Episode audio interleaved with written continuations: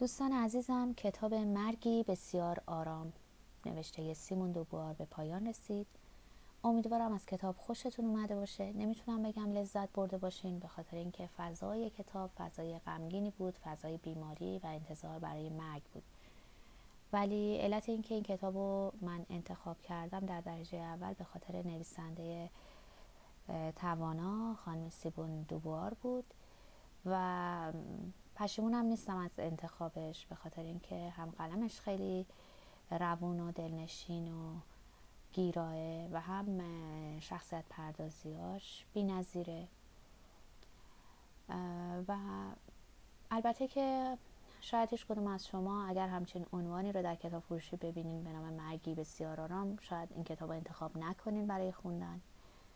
ولی حالا که تموم شده به جرات می‌تونم بگم که واقعا کتاب قشنگ و تاثیرگذاری بود و علیرغم فضایی که وجود داشت ولی با خودم فکر کردم که هر کدوم از ما این مسیر رو طی می‌کنیم به اینجا می‌رسیم مگر اینکه مرگی اتفاقی و ناگهانی برمون پیش بیاد. نحوه برخوردمون با این قضیه دقیقا حالا ایشون یه خانمی رو نشون می‌داد که خیلی زندگی رو دوست داشت و شاید در یه مقطعی علاقمندتر شده بود به زندگی و تمایلی نداشت که به این راحتی زندگیش تموم بشه. و شاید در واقع یه جوری نشون دهنده اینه که برخورد آدما با پایان زندگی به چه صورته. اونایی که زندگی رو دوست دارن اونایی که بیتفاوتن اونایی که بعدشون میاد از زندگی.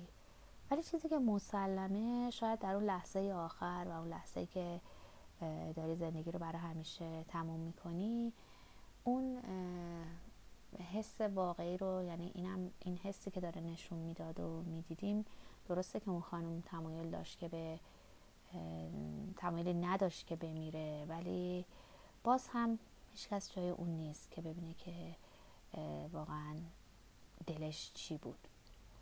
نکته دیگه ای هم که این کتاب بر من داشت و به نظرم جالب بود رابطه بود که دخترها با مادرشون داشتن.